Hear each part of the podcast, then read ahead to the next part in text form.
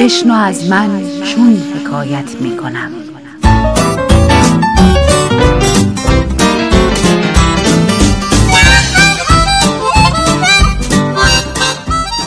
حکایاتی به قلم سمیه خطیبزاده با روایت بهناز بستان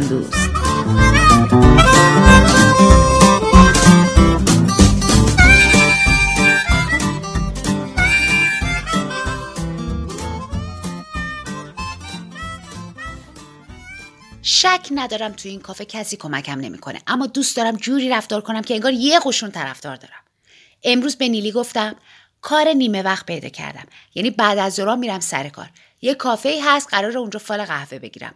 دوست ندارم بابا بفهمه کارم چیه. فقط بگو میرم سر کار. نیلی چشماشو مشکوک کرد.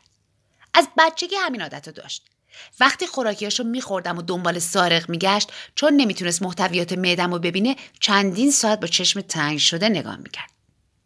وقتی کشوهاشو میگشتم و می‌فهمید اسبابش جابجا شده و چون دوربین مداربسته تو اتاقش نداشت و نمی‌تونست مامانو راضی کنه که گوشمو بپیچونه همینجوری نگاه می‌کرد. وقتی قفل موبایلش رو یواشکی باز می‌کردم و تا می‌تونستم با سرعت تخلیه اطلاعاتیش می‌کردم بعدشم یادم می‌رفت که موبایل از کجا برداشتم همینجوری نگاه می‌کرد.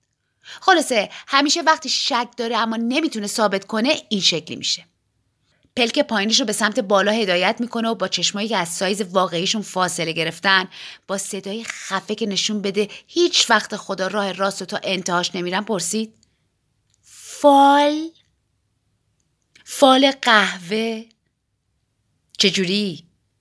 همون چهار جلسه پنجاه سال پیش که رفتی پیش اون عجوزه؟ کدوم خری تو رو را داده کافی شاپش که فال بگیری؟ پسره؟ نیلی داشت خیلی می‌پرسید. داشت مغزم رو میشکافت. داشت وارد فرعیات می‌شد. جواب دادم. پسرمه شوهرت به قدر کافی توی زندگیم دخالت کرد. من اگه الانم به توضیح دادم خواستم مطلع باشی اسرا کجام که اگه که اگه که اگه کسی توی این خونه نگرانم میشه بدون سالمم نیلی جان من هم قلبا آتش رو دوست دارم هم عمیقا دوست ندارم مثل بیوه ها جدا و مجرد زندگی کنم. پس حالا که من انقدر عاقلم شما سعی کنید بالغ باشین. من الان باید پاریس باشم اما طوفان تو زرد از آب در اومد و مرد و من حالا اسیر شما شدم. طوفان پیشنهاد شما بود منم بی هفت پذیرفتم. حالا من یه پیشنهاد دارم. بذارین خودم باشم. نیله هنوز فرم چشاشو تغییر نداده و این یعنی هر چی گفتم آب بوده که تو هاون کوبیدم پرسید؟ باور نمی کنم تو رفتی دنبال کار گشتی و قرار شده بری کافی شاپ فال بگیری. گفتم. نیلوفر خانم وقتی مامان بزرگ مرد تو بازم گفتی باور نمی کنم زنده شد باور نکردی؟ و از شرکت اومدم بیرون تا سراغ اولین مشتریم برم که الهام براش وقت گذاشته بود. گوشه ترین میز رو انتخاب کردم و نشستم و به الهام گفتم روی این میز همیشه کارت رزرو و بذار که فقط جای منه و کسی حق نداره بشینه. مشتری فال من کی میاد؟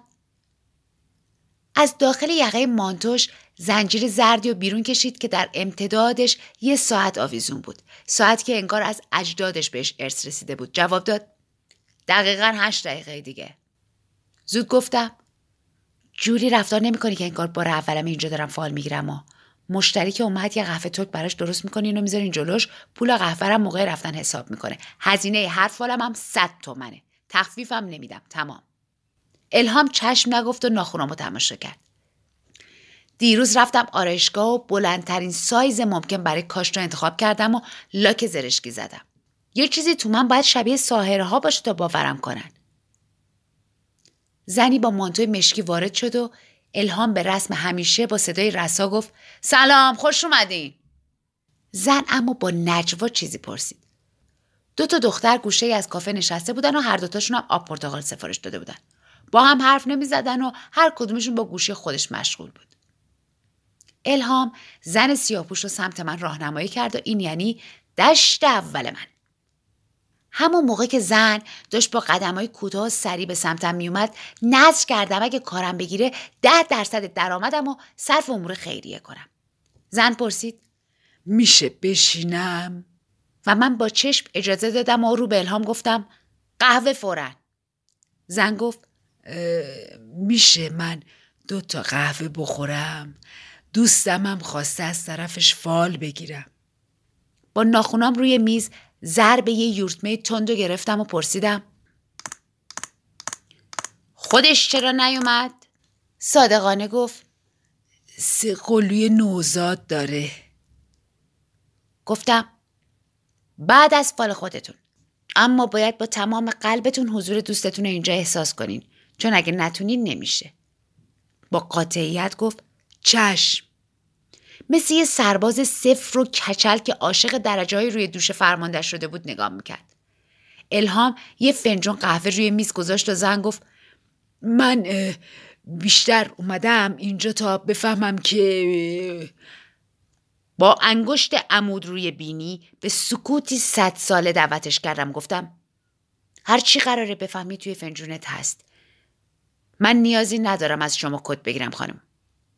خودم همه چیزو می‌بینم. خوب و بد همه رو میگم. با شکی متصل به یقین پرسید موکل داری؟ و من گفتم فنجونتون رو برگردونین. از آخرین باری که فال گرفتم هشت سال میگذره. وقتی کلاسش رو رفتم تمام فامیل به صف شدن تا براشون فال بگیرم. و از بس هیچ کدوم از پیش بینیام درست از آب در نیامد بی مشتری موندم و علم پیشگوییمو به قعر زمیر ناخودآگاه هم تبعید کردم. اما امروز به طرز غریبی اطمینان دارم که آینده این زن در فنجانی سر و ته منتظر است تا من دستش را رو کنم. فنجونی که برداشتم انگار آدم دیگه ای شدم. به چیزی وصل شدم که نبزم و تند می‌کرد. پیرزنی که نیلی به اون گفت عجوزه همیشه روی یه چیز تاکید داشت و می‌گفت اولین حسی که از دیدن شکلای فنجون به دست میده رو بیان کن و به حس شیشمت اطمینان داشته باش. به خودت شک کنی نمی‌تونی آینده کسی رو ببینی. به خودت شک کنی همه بوم می‌برن که نمی‌تونی. به زن سیاپوش گفتم سیاهی که تنتونه برای ازای مادر شوهرتونه. بعد از چند سال بیماری فوت شد. زن خوبی بود. انگار براتون یه چیز مهمم باقی گذاشته شبیه یه انگشتر قیمتی. همیشه دستتون کنین شانس میاره.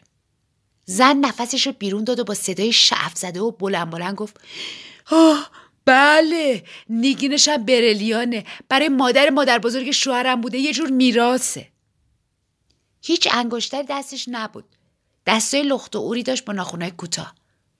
موهای تن خودم سیخ شد سردم شد. الهام پشت کانتر گوشش رو تیز کرده بود. حس کردم با کیومرز شرط بسته که من فالگیر بدی هستم. گفتم اما مادر شوهرتون اینو داده به شما و خواهر شوهرتون از این موضوع ناراحته. پسرتونم که قصد ازدواج با دخترم مشو داره. یا انگشتر رو پس بدین که پسرتون به عشقش برسه یا شانستون رو پیش خودتون نگه داریم زن بلند بلند گریه کرد. مسارم پر شده بود. از خودم ترسیدم. نیازی به ناخونای با این طول و عرض نداشتم. لرزش دستام خارج از کنترلم بود. مثل کسایی شده بودم که سیر و سلوک بلدن. گفتم نیت کنید و انگوش بزنید. خوبیش این بود که اولین بارش نبود که پیش فالگیر اومده. انگشتش رو برد تو دهنش رو خیس کرد و زیر لب چیزی شبیه ذکر گفت و چشمش رو بست و با تمام قدرت بند اول سبابش رو ته فنجون کشید. نگاه کردم گفتم امضا نکنین چون بعدش دیگه نمی‌تونین درستش کنین. فوری گفت وای خانم باورم نمیشه. شوهرم گفت سوری جداشیم تا پسرمون از سربازی معاف بشه. خوبه هنوز محضر نرفتم. خوب شد اول اومدم اینجا. خانم شما چجوری تونستین همه چیزو با جزئیات بگین آخه؟ دخترها آب پرتقالشون رو نخوردن و الهام صدا کردن. کیومرز یه قهوه دیگه برای زن درست کرد که به نیت دوستش بخوره. الهام گفت خانم ببخشید مزاحم شدم. میشه برای اون دوتا دخترم فال بگیرین؟ پرسیدم. مشتری بعدی کی میاد؟ و جوری وانمود کردم که تمام ساعتان پره. الهام جواب داد. هفتاد دقیقه دیگه. این دختر در ذاتش بازیگری فلبداه موج می‌زنه. صورت الهام گواهی میده باورم کرده. مطیعم شد و مثل یه سرباز وارد لشکرم شد. گفتم بگو بعد از این خانم بیان. و به زن سیاه پوش خیره شدم که فنجون قهوه دوستش رو داغ سر کشید و زبونش سوخت و به روی خودش نیورد و باز چیزی شبیه ذکر گفت و فنجون رو برگردون رو به من و گفت شما شاهکارین خانم. و من به فنجون سر نگاه کردم و به صورت جدی گفتم حسی به من میگه که دوستیتون خیلی قدیمیه. زن جواب داد بله نزدیک 20 ساله. پرسیدم شما اگه نخواستی اصلا هیچی نگو ولی به من دروغ بگی فالتو نمی‌گیرم. حاج واج گفت خانم خب من واسه چی باید به شما دروغ بگم آخه؟ شما اصلا نمی‌ذاری من حرف بزنم که؟ خودمم نمی‌دونستم چه مرگم شده. انگار وارد جهان موازی شده بودم. تصویر می‌دیدم. فنجونش رو برداشتم و الهام و صدا زدم و گفتم بگو اون دوتا دختر بیان. این خانمم دو تا فال داشت باید حساب کنیم. و به زن گفتم خوش اومدین دور چشماش حلقه کبودی بود. کمبود آهن داشت. پرسید شما که هنوز فنجونم رو نخوندی؟ با اطمینانی آزاردهنده گفتم این قهوه رو از طرف دوستت نخوردی. از طرف خواهر شوهرت خوردی. گفته بودم دروغ نگو. زد زیر گریه و گفت دیگه دروغ نمیگم به خدا. تو رو خدا بازم بگو. پسرم می‌گیره دخترم ای افریتشو کارم تموم شده بود و خودمم باور کرده بودم موکل دارم. از ترس وجود کسی در کالبد خودم روده هم پیچ میخوردن. اسهال گرفتم. بلند شدم باید می‌رفتم دستشویی. وانمود کردم این خانم تمام انرژیمو هدر داده و نیاز دارم تو آشپزخونه کافه تمرکز کنم. زن با التماس گفت تو رو خدا برام یه وقت دیگه بذارین. به خدا دیگه دروغ نمیگم. به الهام گفتم دوازده روز دیگه براشون وقت بذار. به سرعت به سمت دستشویی می‌رفتم که برگشتم رو به زنی واموندی که از جاش تکون نخورده بود نگاه کردم گفتم ضمنا شما شوهرتون سوری جدا نمیشین. خیالتون تخت باشه. نفسی از سر آسودگی بیرون داد که ماشه رو چکوندم و گفتم شوهرتون واقعا طلاقتون میده. و قبل از اینکه از وحشت خودم خیز کنم محل رو ترک کردم.